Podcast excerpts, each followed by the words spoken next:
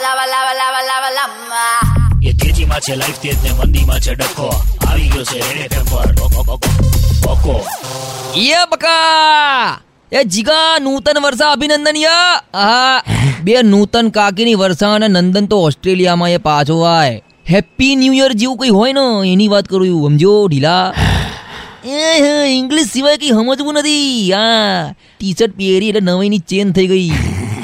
બે આજકાલની વડીલ જનરેશન બી ચેન્જ થઈ ગઈ હો. થોડીક ટેન્શનજનક વાત ય. શું કહો જીગા આપણે નાના હતા ને. તો આમ નવા વર્ષે કોઈના પગે લાગીએ ને. તો આમ પાંચ દસ રૂપિયા આલી દે. અને જીગા કોઈ વીસ રૂપિયા હાલે ને.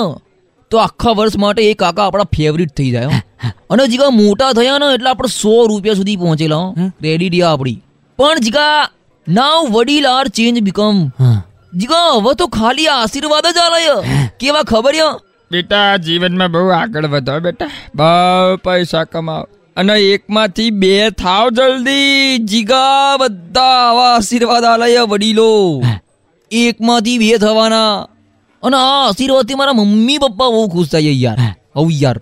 હા બરાબર છો આની જ જરૂર છે. શું જરૂર છે? લ્યો જીગા આશીર્વાદ સાચા તો નહીં પડે ને.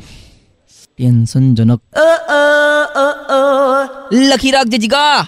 જે દાડા આપણા શેર માર્કેટના એક્કા બની ગયા ને એ દાડે લોકો આપણી પાસે આશીર્વાદ લેવા માટે પડાપડી કરશે અને આપણા આશીર્વાદ બી આલવાના.